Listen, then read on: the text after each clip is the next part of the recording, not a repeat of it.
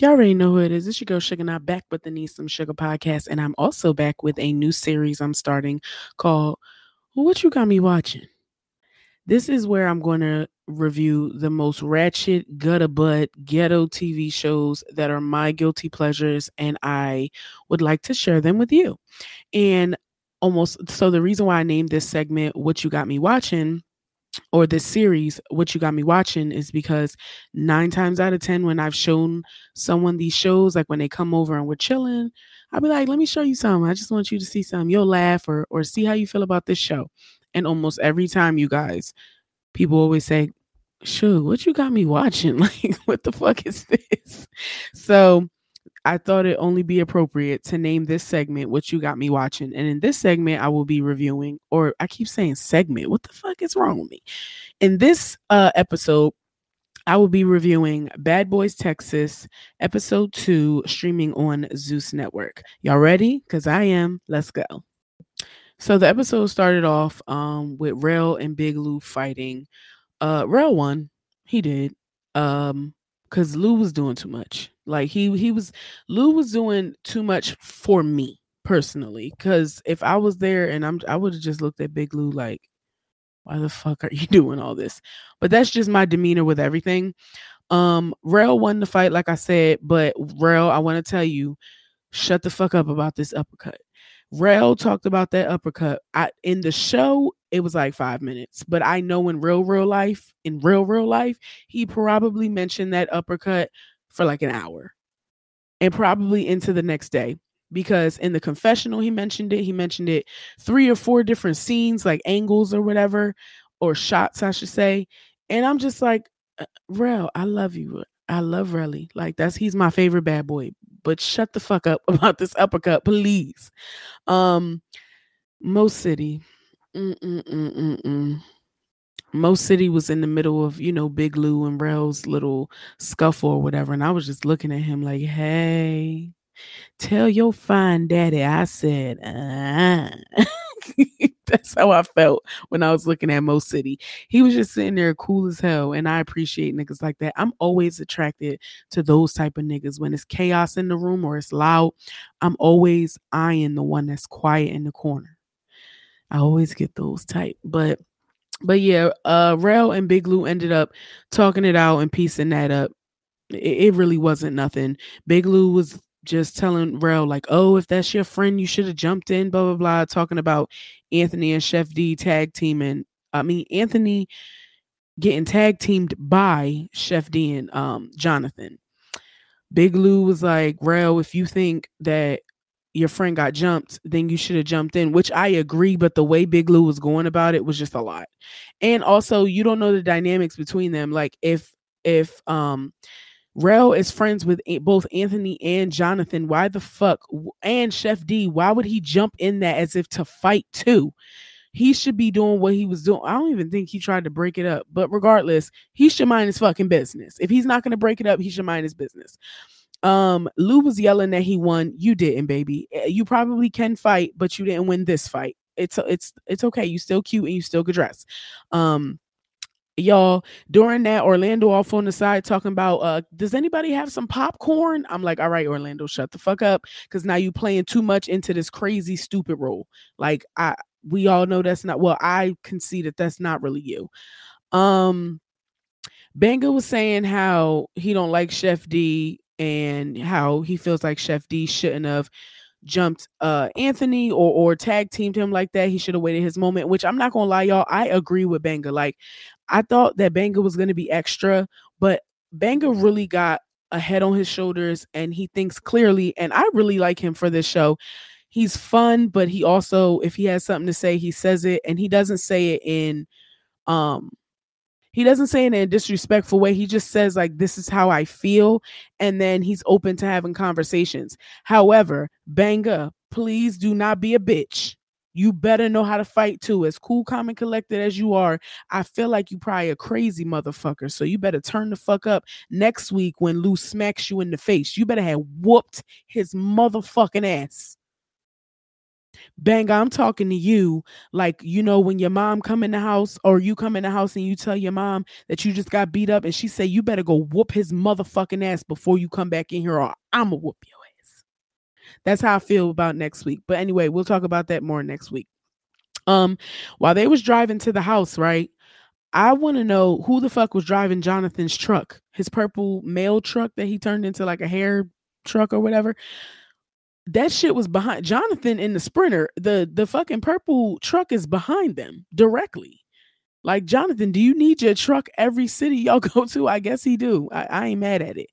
Um, they had a confessional with Raz I believe, talking about just how he's not there for the drama and blah blah blah blah. Raz got a lot of sense. I think he just is triggered by certain things because you know he said that he was, you know, sexually assaulted at being a member of B2K when he was younger. So, you know, I feel like certain things trigger him and that triggers a response from him. I don't think that Raz is crazy. I feel like just a certain things trigger him and he responds how he responds. We might not understand or agree, but I feel like that's the only thing that re- really triggers Raz is when people tell him he's lying about what he said he experienced, or people say he's crazy or he shouldn't have said nothing, stuff like that I believe is what triggers Raz B to be in the blogs and acting all crazy and saying crazy things. So, because on this show, he seemed like he got a little bit of sense to me. Um, they get to the house. The house is nice. Uh, Jonathan gets his room.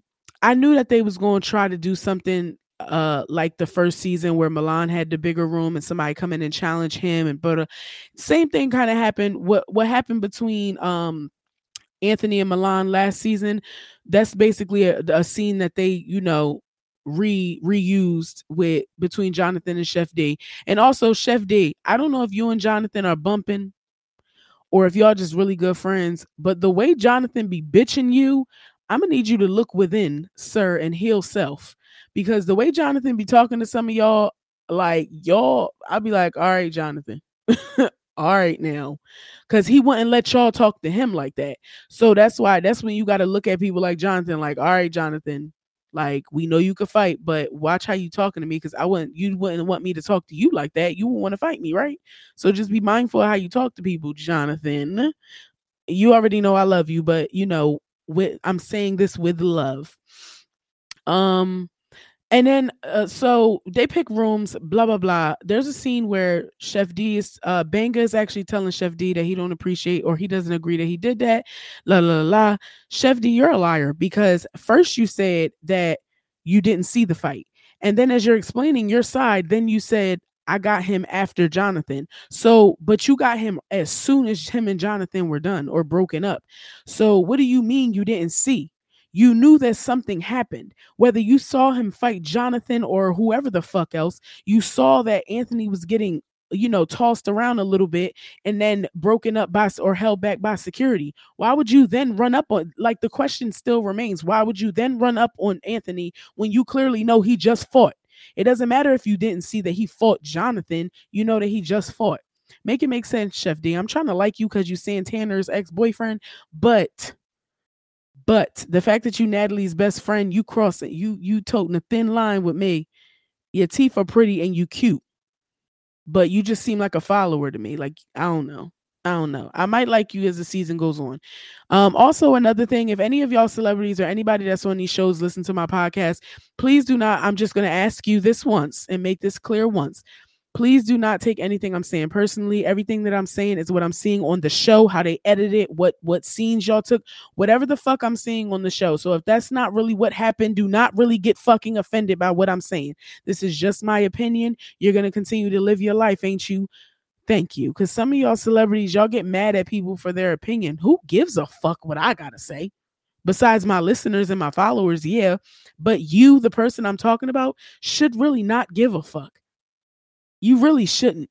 To the point where like y'all don't invite like bloggers or podcasters to certain spaces. Like, come on now. We're just giving our opinion and we have an audience that wants it. What the fuck are you really mad at? Anyway, let me not go like let me let me let me let me let me continue what I was saying. Um so I also I do want to say that Banga baby, please carry around some chapstick or Zeus Network. Please give Banga some chapstick because this whole episode, his lips was dry. From the actual footage recorded in the house on the show to the confessionals recorded shortly thereafter, his lips was dry as hell. And I mean dry like wintertime. Soon as you step outside, the air is mad crisp and cold, and you just put uh chapstick on your lips, but you got to put some more on because as soon as you stepped outside, your lips got chapped. That is the type of chap that Banga had this whole episode. But regardless, I love Banga. He just needs some chapstick. He just needs some chapstick. Uh, Chef D, I want you to shut up. This whole episode, he just kept talking. I feel like Chef D says stuff that that he just wants to add to the conversation, but it doesn't add to the conversation. You saying a whole bunch of nothing. Okay. Anyway, next scene, there's um who who all goes in a Prince's room. It was Raz B, Orlando, and I think Big Lou in um in Prince's room. So they're just you know chopping it up talking and then Prince says to Orlando like the media paints you out to be this crazy, you know, chaotic person but from conversations from you know different interactions you seem pretty chill to me. And, you know, Orlando thanked him for saying that. But this is my opinion on that. I feel like Orlando plays into the crazy it's it's like y'all already labeled him as crazy so now he's going to try to out crazy his own crazy to try you know not even deliberately to try to get posted on blogs but just like fuck it y'all say i'm crazy i'm not even going to take the energy to try to prove y'all wrong i'm just going to play into this motherfucking narrative if that means people are still going to be interested in me. I don't know that's just my opinion. I hope i'm wrong i hope that you know Orlando's just being him and he gets help soon.